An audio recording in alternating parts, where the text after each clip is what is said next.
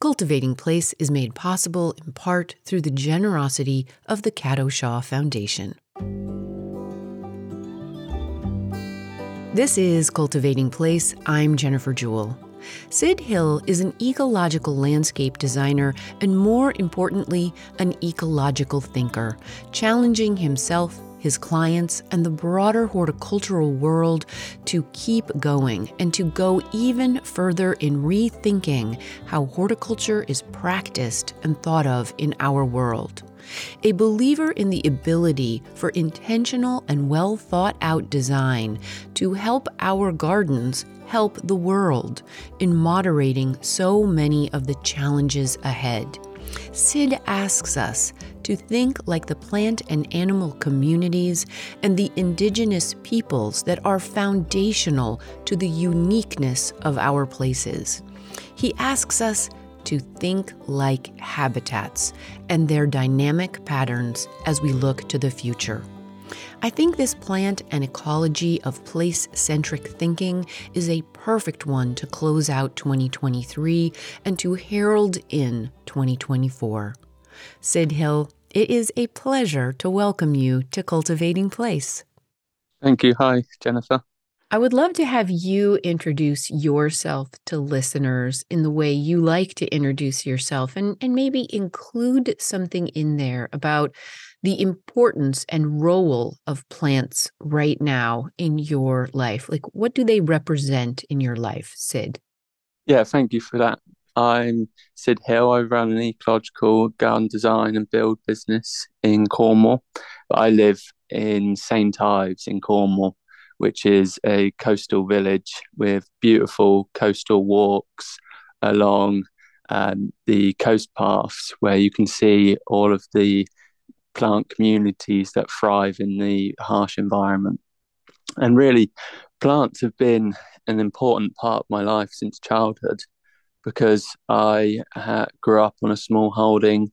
And since then, I've worked with plants, and it's been really my main focus and now in my work mm. it's really the the understanding and the relationship between people and plants that inspires me how we can live in symbiotic mm. relationships with plants tending the land to support our needs and support the needs of other life I want to have you take us back a little bit. And uh, I'm not sure if you were born and raised in Cornwall or somewhere else on this small holding, but I'd love to hear and have you share with listeners a little bit more about the the people and places and plants that grew you uh, on that small holding, and then probably off in the world a little bit more into a person for whom this would be your life's work, Sid. So yeah, I've had a bit of a different upbringing to a lot of people here in the UK in that I was home educated and my parents took quite a radical approach to my education. And instead of going and sitting in a classroom, I was taught about permaculture, ethnobotany, and how to work and live more sustainably on a small holding. So I traveled a lot as a child throughout Europe in the camper van where I spent a lot of my time playing in different wild landscapes with my brothers and my family and just exploring like plants and different interesting landscapes across Europe. And then when I was about nine years old, my family bought a small holding in Portugal, in the north central Portugal, up in the mountains.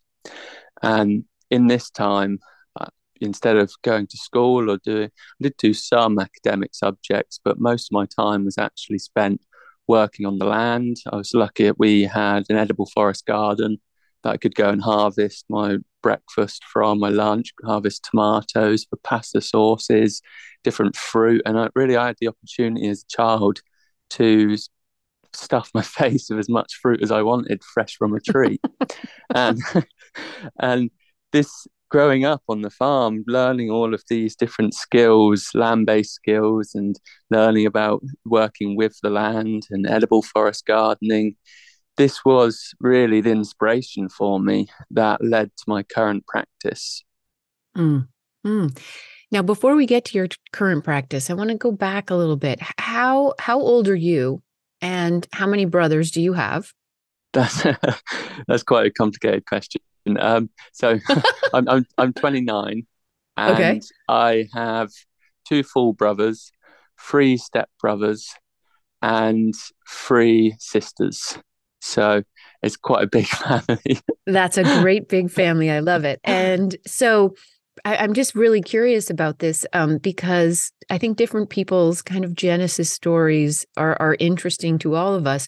What did your parents do that this was their sort of chosen path for raising intelligent and compassionate and observant humans?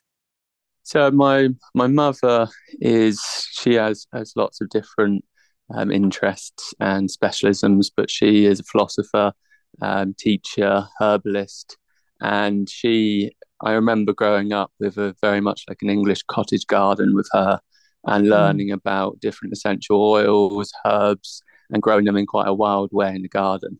And mm-hmm. she's very knowledgeable with education. And when she was a child, grow she grew up with quite severe dyslexia. And when she was a child, she was just labeled as stupid.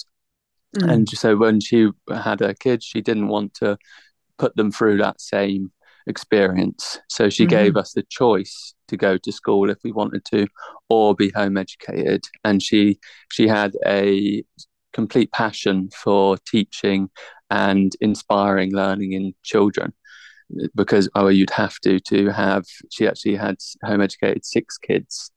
And yeah and it was my dad who I they, they they separated when I was young. And so I sort of led two lives growing up. And my dad he is passionate about permaculture and plants and he actually runs a seed business called Heirloom and Perennial, specializing in permaculture plants and seeds mm. and like heirloom vegetable seeds. And it was with him I traveled Europe in a camper van.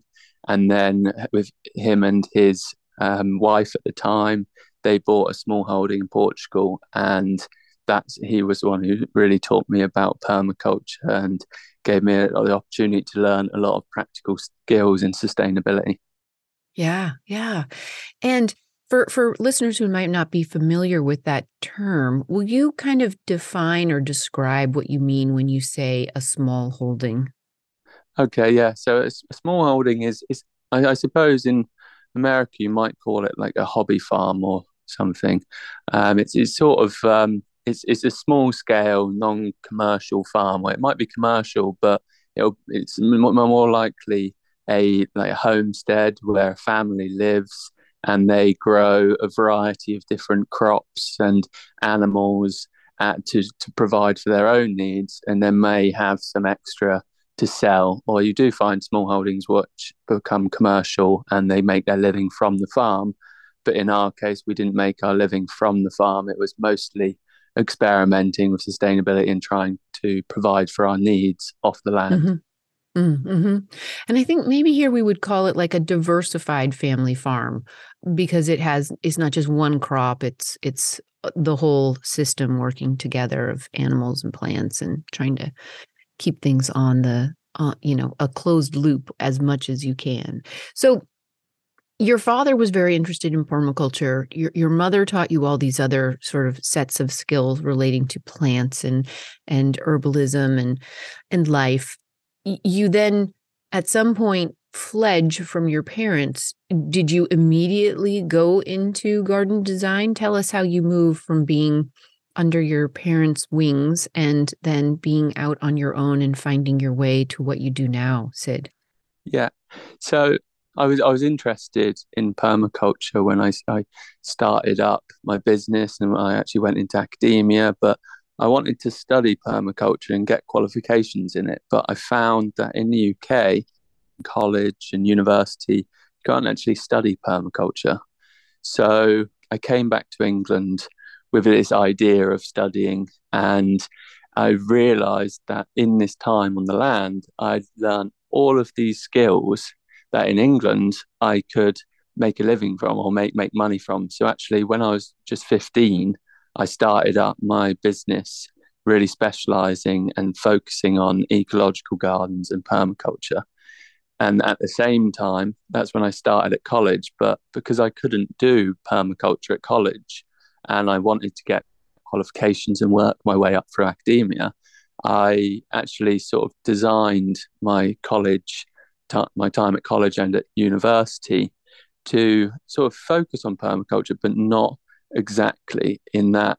Initially, I did countryside and wildlife management, which covered mm-hmm. ecology, land based traditional skills. Like in the UK, we do dry stone walling, um, woodland management, conservation grazing. And so this was a college course, what gave me this whole variety of different skills and understanding in the land based industry, including ecology and integrating animals into this.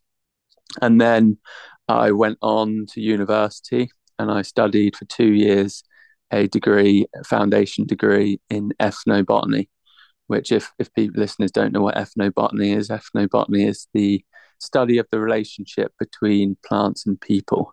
How do people interact with plants? And really, my focus when I was doing this research was I was interested in indigenous practices of how people tended the land, different methods, so edible forest gardening, Chinampa systems. And then I, I, was also interested in sort of how do urban people use plants in community gardens, urban agriculture. So this was two years of study. And then I went on to study for my honours degree at the Eden Project. Yeah. I don't know if, if you've heard the Eden Project. I have visited it and I am so admiring of this, but m- many listeners might not know about the Eden Project. So please uh, elaborate on that. So, the Eden Project is a really incredible botanical garden that really promotes sustainability, education, and ethnobotany. So, it was a old uh, mine, clay mining site where it was completely denuded and a big pit was dug out and it was quite a um, yeah industrial landscape. And a guy called Tim Smit had the vision to tr- transform it into a botanical garden, and they've created these huge biodomes which contain a tropical rainforest within a temperate climate because they actually drill down deep into the ground to bring up thermal heat into the, the big biomes. Right and it's just it's an incredible place. And they they now do degree courses in horticulture. So i i went to the eden project to do two years to get my honors degree. And i studied landscape and garden design. So that was to really bring in all of my understanding of landscape plant ethnobotany ecology and to bring that together so i could start my own practice designing multifunctional landscapes that restore environments, produce food, improve people's lives, and really remediate some of the contemporary issues we're facing. This is Cultivating Place. I'm Jennifer Jewell. Sid Hill is an ecological landscape designer and, more importantly, an ecological thinker, challenging himself, his clients, and the broader horticultural world to go further in rethinking how horticulture is practiced and thought of in our world. We'll be right back to Sid's germination story. Stay with us.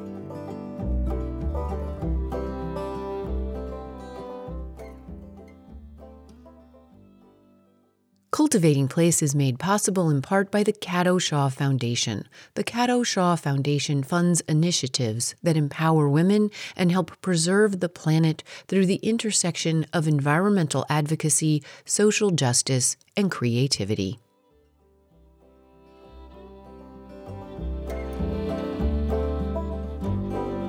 Hey, it's Jennifer. There is so much that catches my attention in this early history of Sid's career. The foundational setting within the ideals, diversity, and interdependence of a small holding, a mini habitat of its own, which is the opposite of the agro industrial monoculture system that dominates so much of our growing world the knowledge inherent in the evolutionary systems of a functioning habitat.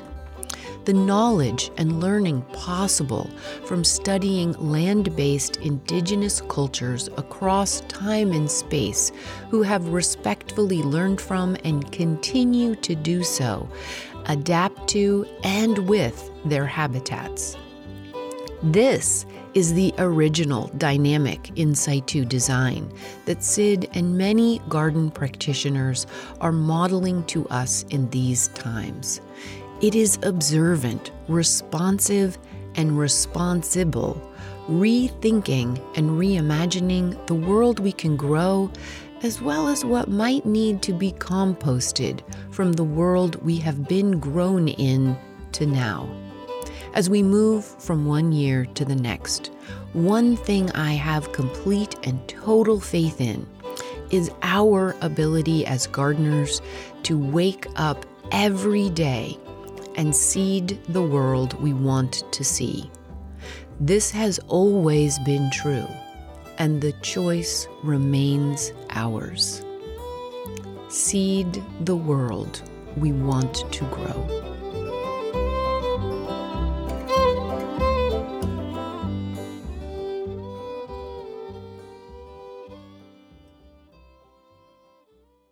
Back now to our conversation with land and ecological artisan Sid Hill, sharing more about his ecological garden design and land care journey. If I was from somewhere, it would be Cornwall because I, have traveled mm. a lot through my life, but I've always come back to Cornwall because that's where my mum lives, and I had a lot of friends here and it's, it's quite rare to be able to study ethnobotany at undergraduate degree level because it's quite a specialist yeah. subject. And i was really interested in that the functional aspect of plants like herbalism and edible plants and medicinal. And that that's what i wanted to that's what attracted me to stay in cornwall so, when you use the term ethnobotany and indigenous uh, land management and, and plant knowledge, are you specifically studying the indigenous plant traditions and methods of the United Kingdom, of the whole world? When you say that, unpack that a little bit more because it's the term indigenous, of course, refers to the peoples that are original to any place and that's a broad that's a very broad stroke. Yeah so really with ethnobotany i'm interested in plants and people and our connection with that whether that's people who aren't indigenous or indigenous cultures but it just happens to be that a lot of indigenous cultures have a lot more in-depth and interesting relationship with plants. So I've, I've found really interesting indigenous cultures of South America, although I haven't been. I've done research from the UK about the Shuar and how they yeah. did a, a slash and burn type agriculture where they would clear areas of rainforest, transplant plant seeds, and cultivate the ground, planting edible forest gardens, and then moving on and carrying on doing that and this interaction with the land over time led to an anthropogenic landscape of the Amazon, which is actually far more diverse with all of these different fruit and nut and interesting trees and shrubs. But this is actually from interaction over thousands of years with humans. And this is what really fascinates me is this idea of how actually indigenous cultures have lived with their environments for thousands of years, not degrading them, actually enhancing right. ecological health and diversity. And there's other right. examples which I've been really interested in, like the Salish people of Vancouver, in yeah. on the border between Canada and the United States. Yeah. And with them, is uh, what I, what I've been really interested in is the Camassia meadows they cultivate because these are these mm. are beautiful wildflower meadows where they harvested one of their staple crops from the Camassia bulbs and I just I've just found it fascinating the idea of how we can learn from indigenous practices, but and then integrate that into our current horticultural industry and gardens, so that we can learn from our history to improve our future.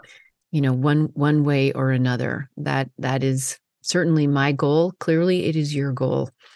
But this idea, I think, of the power of intentional landscape design to feed us and to feed our ecosystems and our uh, environment in a way that benefits the environment is is really critical to the power of gardens as we move forward.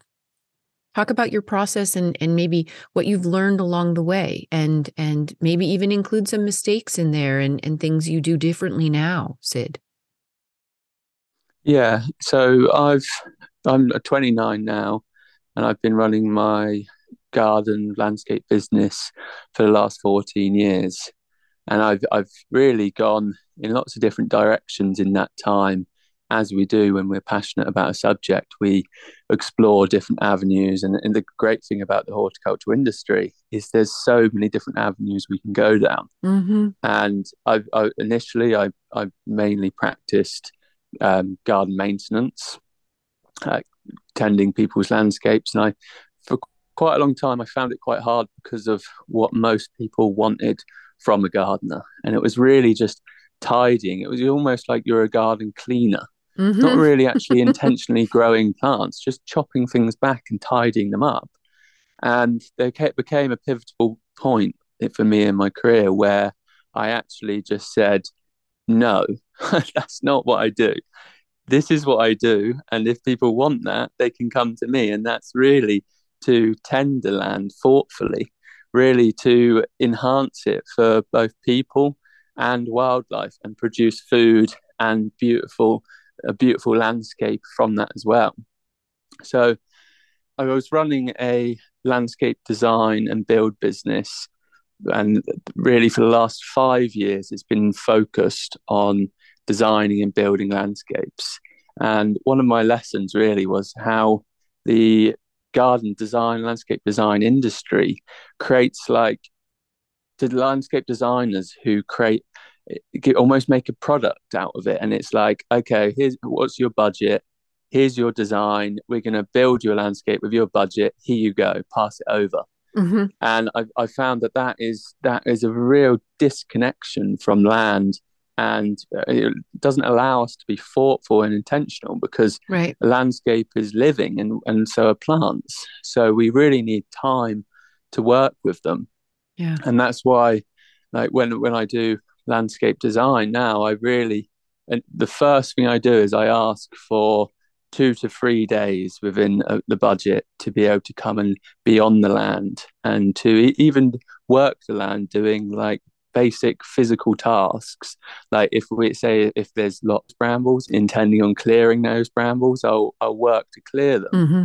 whilst i develop my thoughts and the ideas with the space because i remember there was one lesson I had, and I, I, I, I'd met a client. I'd got the brief. I'd had an interview with them. I'd gone home in my office. I'd designed them a landscape, and then I went back and I was starting to lay out the garden. It was on quite a steep slope, and their child, whom I think he was about six at the time, he just ran as fast as he could from the top of the garden to the bottom of the garden and that one action of how he used the space right. completely changed my design uh.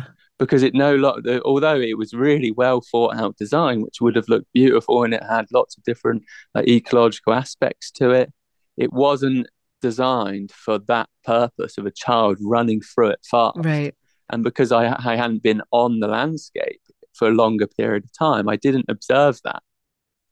So what what came out of that was developing more of a sort of dynamic design process where I'd actually design the garden on the site using an iPad and what's called Sketchcad Morpholio Trace. So I would actually go to site and I would sketch the master plan. And the good thing about I mean, it's phenomenal, really, now technology for designers because yeah. Morpholio Trace on the iPad, that's a whole draftsman's tool set and the power of CAD, computer aided design, in a small device. So that actually means I could sit on site for a day designing it, testing out ideas. And then as that's developed, I've actually got what I call my mobile design studio now, which is actually is my camper van and is a comfortable space with heating and a cooker so I can make tea. So I can actually park up at my project and spend time in the space testing ideas and getting to know the landscape because this idea of landscape design where often designers don't even see the garden. They, they might work in a team a surveyor will go out and survey it give them the, the, the, the initial survey drawings they'll design it and then give that to a landscaper or someone. And this disconnect is it, it, I, I see that as being a big issue with our whole industry. Yeah, yeah, and I think that um, that standard of how this kind of work is done is really that line between objectification and relationship. Yeah, and that that relationship with the land and it's what what what has been developing for me is the ideas of actually how can we create a design that is implemented over time through management, intentional, thoughtful management. Yeah. Because a lot of the time, people don't often don't have these big budgets. Right. And so, how do we communicate with the gardeners or the people who are tending the land so that they can work towards the goals of the land over time through intentional intentional management because there's all of these books what i found where it talks about creating ecological plantings and it's very much focused on the creation of them from scratch. But how do we actually tend what's there to enhance its ecological health its its food production or its beauty? And this is what i've, I've been developing myself. Just also it's come out of sort of necessity because I've created quite a lot of landscapes now and I, I don't want to always to be the one who has to go back and maintain them. Mm-hmm. So I've, what I've been exploring is how can I communicate quite detailed and complex management strategies which communicate to the gardener or landowner how they can carry on thoughtfully tending the land towards their goals. Yeah. And what's what's been really inspiring me recently is this idea of rewilding. But I think a lot of people sort of misunderstand rewild and rewilding and think it is uh, just we can leave the land to rewild and do nothing. Which I'm sure in some areas of North America where you've still got an intact mammal population and herbivores and such, that, that where they have that interaction with the land, you might be able to leave it to rewild and it would actually turn into the sort of ecological oasis that you would expect it to. But in England, where we are an island, a small island, where we've completely decimated our whole animal population, it means that not only well, not only have we decimated our animal population, but we've also completely fragmented and fenced off all the land. So it's animals and plants that have evolved over millions of years with these intricate interactions that then this this relationship is what leads to a diverse and healthy landscape. Without these interactions and the disturbance of animals say large animals coming through and ripping off branches pushing down trees or small animals digging holes grazers coming through and pulling up grass all of these disturbance behaviors are what leads to ecological health and diversity of plants, mm-hmm. which then echoes out into insect species and other mammals. Right. Right. And what I'm really interested in our in my gardening practices and the sort of thoughtful management strategies is how can we take inspiration from the disturbance behavior of animals so looking at pigs or um, cows or chickens? How can we look at the disturbance behavior of these animals and take that as inspiration in our gardening practice mm-hmm. so that we can be thoughtful and we can attempt to create that ecological health through their disturbance patterns. Right. So, some examples of that is what I've been looking into is like um, thoughtful creative mowing. So large herbivores go through the landscape and they graze. All different herbivores have different height they'll graze grassland down to. And so th- when they graze a grassland, it's creating all of this variety in vegetation heights. That's like a rainforest for insects. Right. All of this structural diversity. So if we can't bring in a variety of herbivores into our garden or landscape, which today is usually unrealistic, how can we take the take what we the tools we have and the resources we have, which is a lawnmower, and how can we create that structural diversity with a lawnmower, leaving some areas to grow tall, cutting other areas really short, because it's even I don't know what it's like in North America, but in the UK we had we well we saw rabbits as an issue, and we've actually decimated their populations again and actually, what archaeologists find now is rabbits graze the grass very low. Right. And and when they graze grass so low, that exposes soil areas for our solitary bees to nest in. Yeah. Or so when we look at animals, they have all of these specific behaviors. So you might have a cow who come along and they'll actually they actually grab clumps of grass and rip out big clumps of grass exposing soil, which then that creates the opportunity for seedlings to come in. Mm-hmm. So if we're tending the landscape, can we come through and rip out areas of the gr- vigorous grasses we don't want to and then seed in with scatter our seeds of plants we do want? Or another example is um, I've always been really passionate about chickens on the small holding I grew up on, the I, I actually had to nickname Chicken Boy because I, I, spent I spent so much time with the chickens and I loved watching their behaviour. And one of the techniques I use to create wildflower meadows is what I call chicken scratch.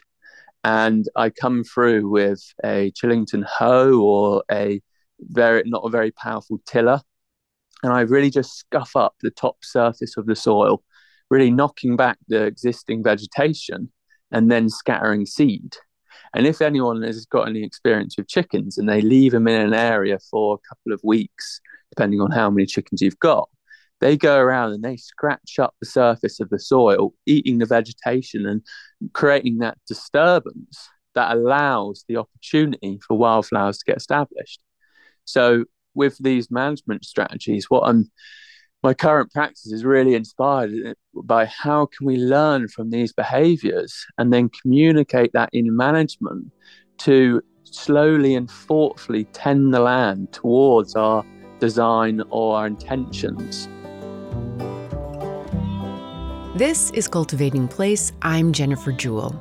We're speaking this week with Sid Hill, a multi award winning ecological garden designer and artisan with a passion for working with plants and ecology to creatively remediate contemporary issues and adapt to the climate emergency. We'll be right back to more with Sid after a quick break. Stay with us.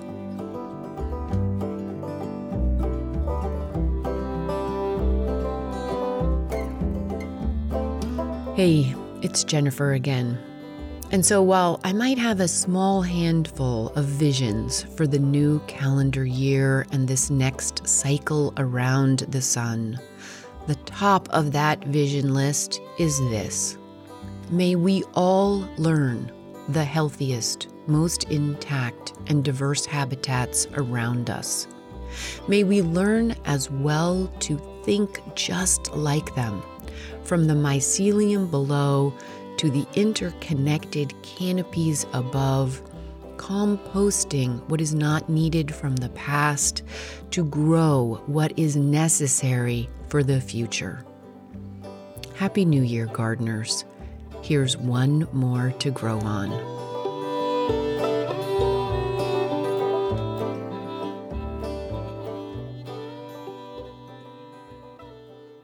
We're back now to our conversation with land and ecological artisan Sid Hill, sharing more about his ecological garden design and land care journey, helping us to leverage our gardens in helping the world moderate all of the challenges we face.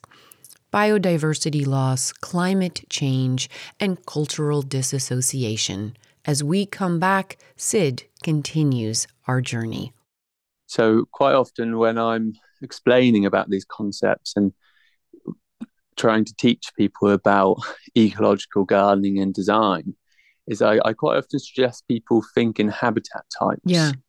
In that, when you're looking at a landscape or you're trying to design a landscape, coming up with plant combinations or management strategies, is to think what habitat type do the conditions represent? And then when, when we think like that, that narrows down our plant selection and the approach we might take. So, for example, if we look at a woodland, in a woodland, if there are no disturbances, quite often one species will will end up dominating over time. And then when there is a disturbance comes through, and, and some of like a forest fire, let's say, or historically large mammals like an elephant might have come through and knocked down trees. And then that opens up the planting for the opportunity for light to hit the forest floor and then plants to come up and thrive. But in this landscape, when in a forest landscape, there is a large amount of nutrients generally, which then that makes that very available. And plants quickly grow large and tall and rapidly. Whereas if we compare that to where I'm now in, in Cornwall on the coast, and we've got these beautiful coastal walks where it's an exposed landscape where you really have a lot of limiting environmental factors. Mm-hmm. So you have salt spray, you have the wind, it, quite often it's low fertility, dry soils. So in this habitat type, plants grow very slowly. And because of the limiting factors, you, d- you generally don't have as much disturbance.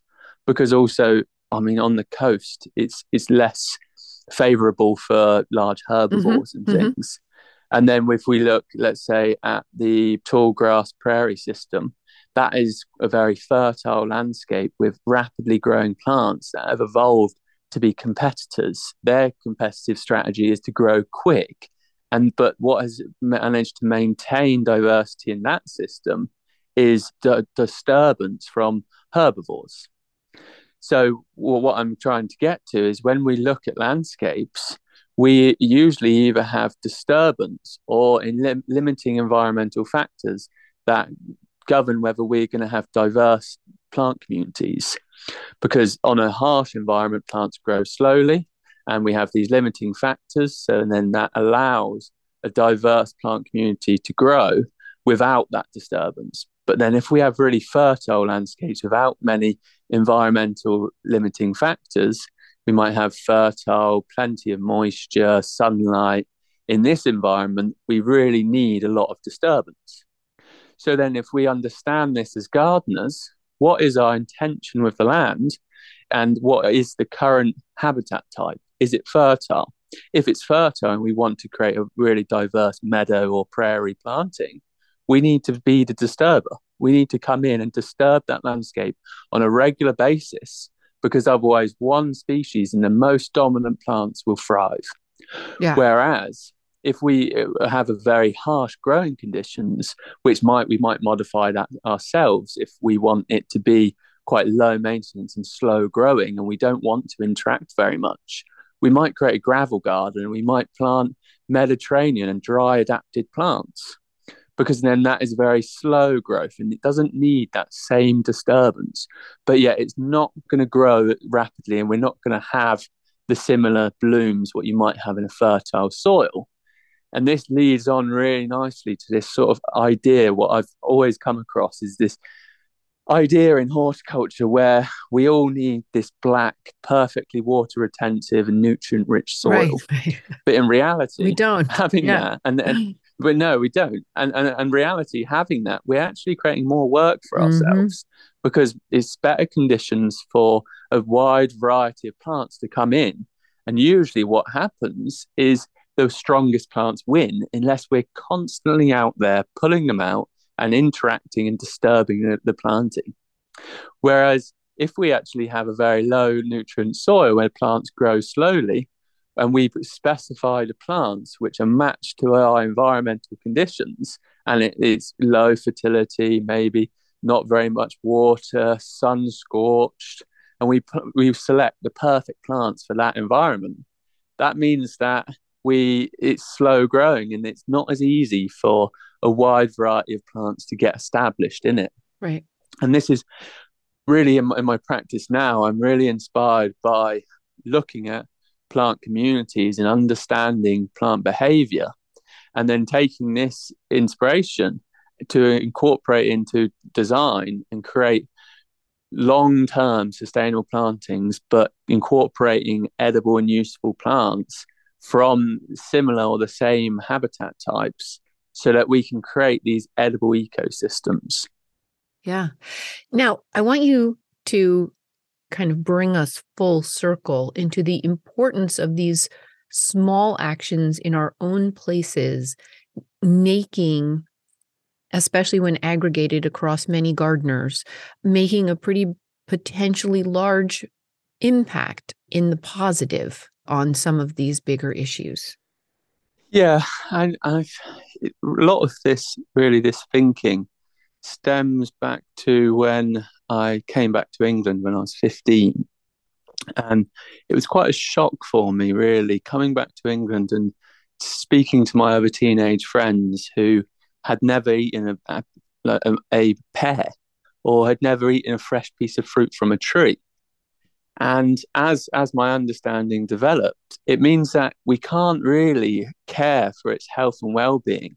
For example, in our culture, so people cry when a famous person dies who they probably have never met, but they've just seen him on TV. But if a native plant, uh, which is from their local area, becomes extinct, people don't really know about it. And if even if they do, they probably don't care because we're disconnected from the environments and plants around us. Whereas if the plant that went extinct was an apple tree, and that person had grown up with an apple tree in their garden. and They were really fond, had fond memories of a connection with that plant. It means that they would be sad. And the state we're in now with this disconnect means that we, we don't care for the health and well-being of environments and other living things. And gardening and working with the land and plants, I think, is that connector, and especially when we start talking about food and and but I think in England and it's the same in North America over recent years, the sort of the mainstream media and the image has very been much been like a housewife in the garden with a wicker basket harvesting some pretty flowers. And it's very much a privileged and luxury in activity gardening. And i remember when i was at college this girl asked me what I was studying, and I said horticulture, and she said, "What? Horse culture?" I didn't even know that was a thing, and it, it, it was just to me it was so crazy that she didn't even know what horticulture was.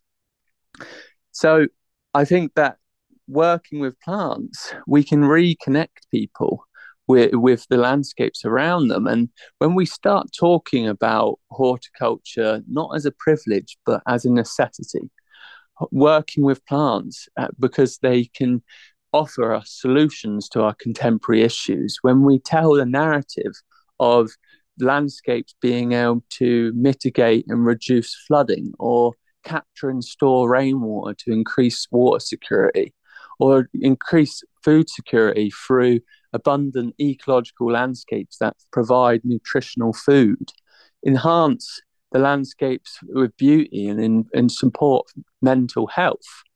When we start talking about horticulture through this narrative, what I've found is the younger generation, my my my age and under, and actually is, is, is echoing out into our culture now. But when we talk about this story of horticulture as being a necessity, it's very much more attractive industry to come into rather than it just being a luxury and about esthetics mm-hmm. And really, with my work, what I've been attempting to do is connect the horticultural sort of ornamental industry of landscapes and gardens with permaculture and the sort of functionality and trying to resolve contemporary issues and support life to merge these two fields so that we can create landscapes that are really beautiful and they, they have that artistic flair that captures people's attention. And once you have people's attention, then it carries on going because when we talk about landscape, the benefits are so diverse. So when we've caught someone's attention for the beauty and aesthetics of landscape and, and floral plants, it then gives us that opportunity to teach them about eco literacy and create that connection that inspires them to get involved and to learn more about plants. Yeah. And I think, you know, as I was listening to you, I was thinking about the fact that our industry actually mimics what we have done to our landscapes in so many ways. it is fragmented into these different camps. And the more these camps are not fragmented, but overlapping and collaborating, you know, so that it's not the permaculturist here and the rewilder here and the the ornamental landscape designer over here and the vegetable gardener over here but that they are all working together with open kind of exchange the better off we are in what the general person perceives as horticulturally literate and aesthetically profound. They become much more uh, unified i think it's definitely true, and and and that's I mean as we develop our understanding of ecology, we're more and more we're realizing how important all of the interconnectivity of life is, and how there isn't really such thing as an individual. Right. And it just amazes me when we then look at things like um, lichen, which is an algae and a fungi. Well, it was for a long time. It was believed it was just one species of algae and one species of fungi that come together to create a mutually beneficial relationship and a, uh, a single structure, living structure. But now we've what we find is actually a community of different fungi and algae that come together. And depending on what individual species come together, it creates a different structure.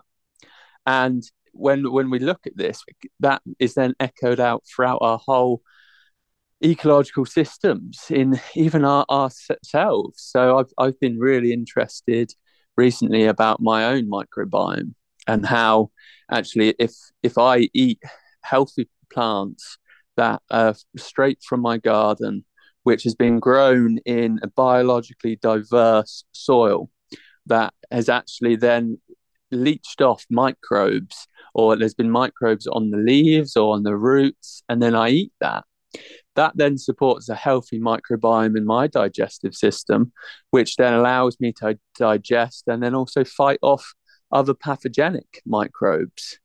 And that's, I mean, when we when we get into it, we realize that we're all interconnected and, and the health of the land, the health of the soil, the health of our plants is echoed in our own health. And if we put out anti life agents like pesticides and herbicides, we're killing life, which is absolutely vital for our own existence. So then we, we have all of these issues coming up for digestive issues because people eat sterilized food, which is eh, been completely washed off of any microbes or soil or and then it's also been grown in quite often inert sterile soils which have been sprayed with so many anti-life agents and now I've I've really got into eating sauerkraut, sourdough.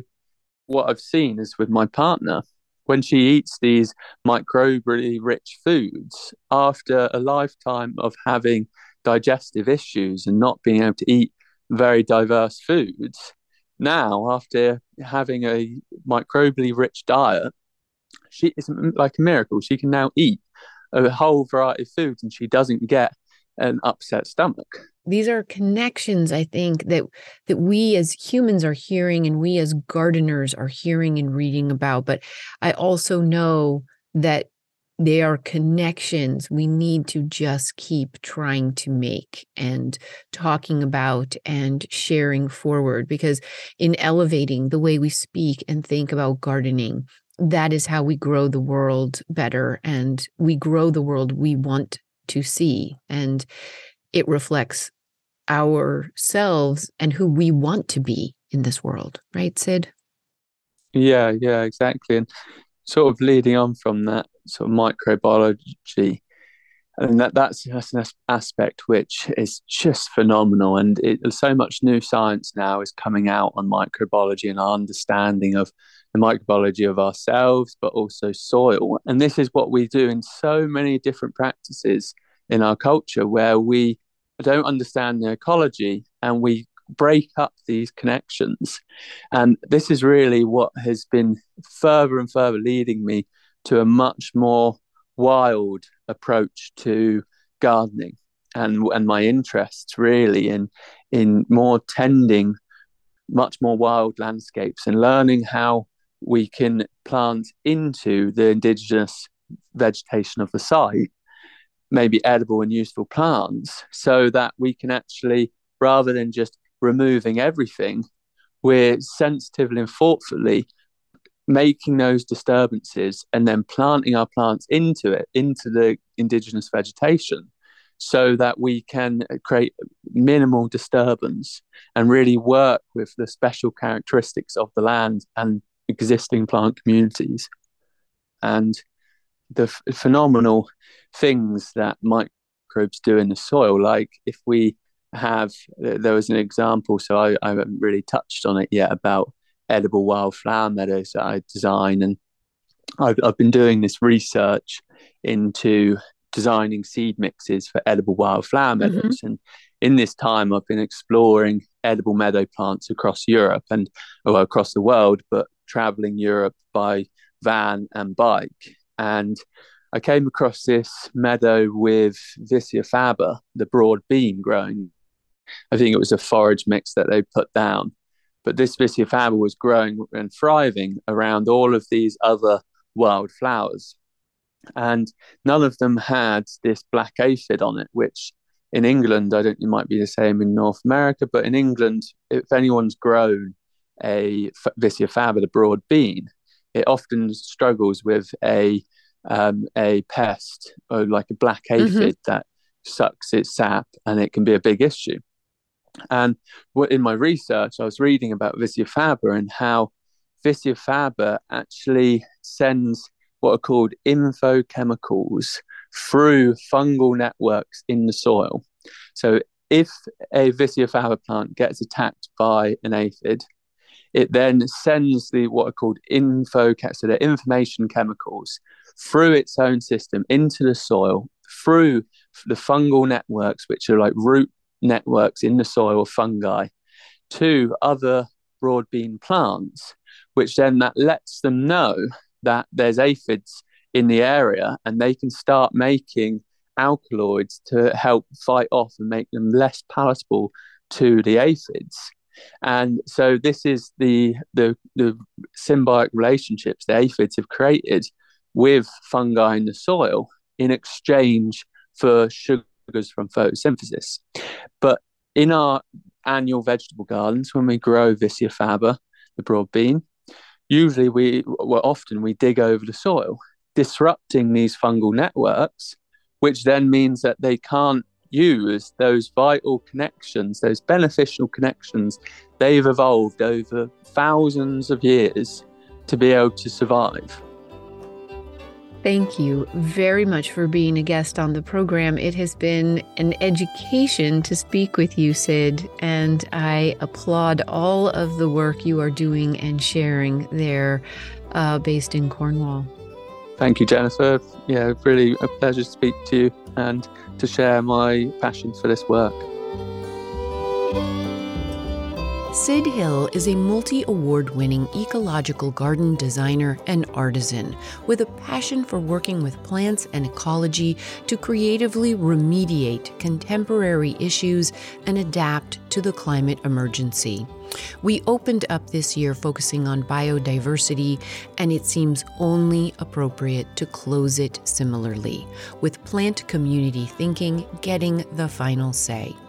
In January, Sid's new online course, Edible Meadows How to Create Edible Plant Communities will go live. This will also be run as a citizen science project to develop the research further on how gardens help remediate biodiversity loss and climate change.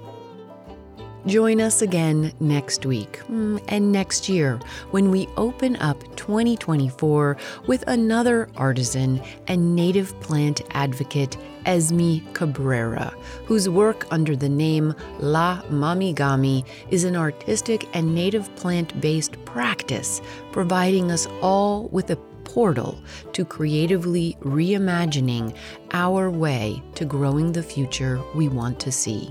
Ingenious, colorful, biodiverse, plant and place centric. That's my wish for the new year. Join us next week right here. Cultivating Place is a co production of North State Public Radio, a service of CAP Radio, licensed to Chico State Enterprises. Cultivating Place is made possible in part by listeners just like you through the support button at the top right hand corner of every page at cultivatingplace.com. Cultivating Place is also made possible through the generosity of the Cato Shaw Foundation. The Cultivating Place team includes producer and engineer Matt Fiddler, tech and web support from Angel Haracha, weekly show transcripts by Doulis Transcription, and communications support by Deanna Newport and Matt Valiga. We're based on the traditional and present homelands of the Mechoopda Indian tribe of the Chico Rancheria. Original theme music is by Ma Muse, accompanied by Joe Craven and Sam Bevan. Cultivating Place is distributed nationally by PRX, Public Radio Exchange. Tell your public radio station to find us there. Until next week, enjoy the cultivation of your place. I'm Jennifer Jewell.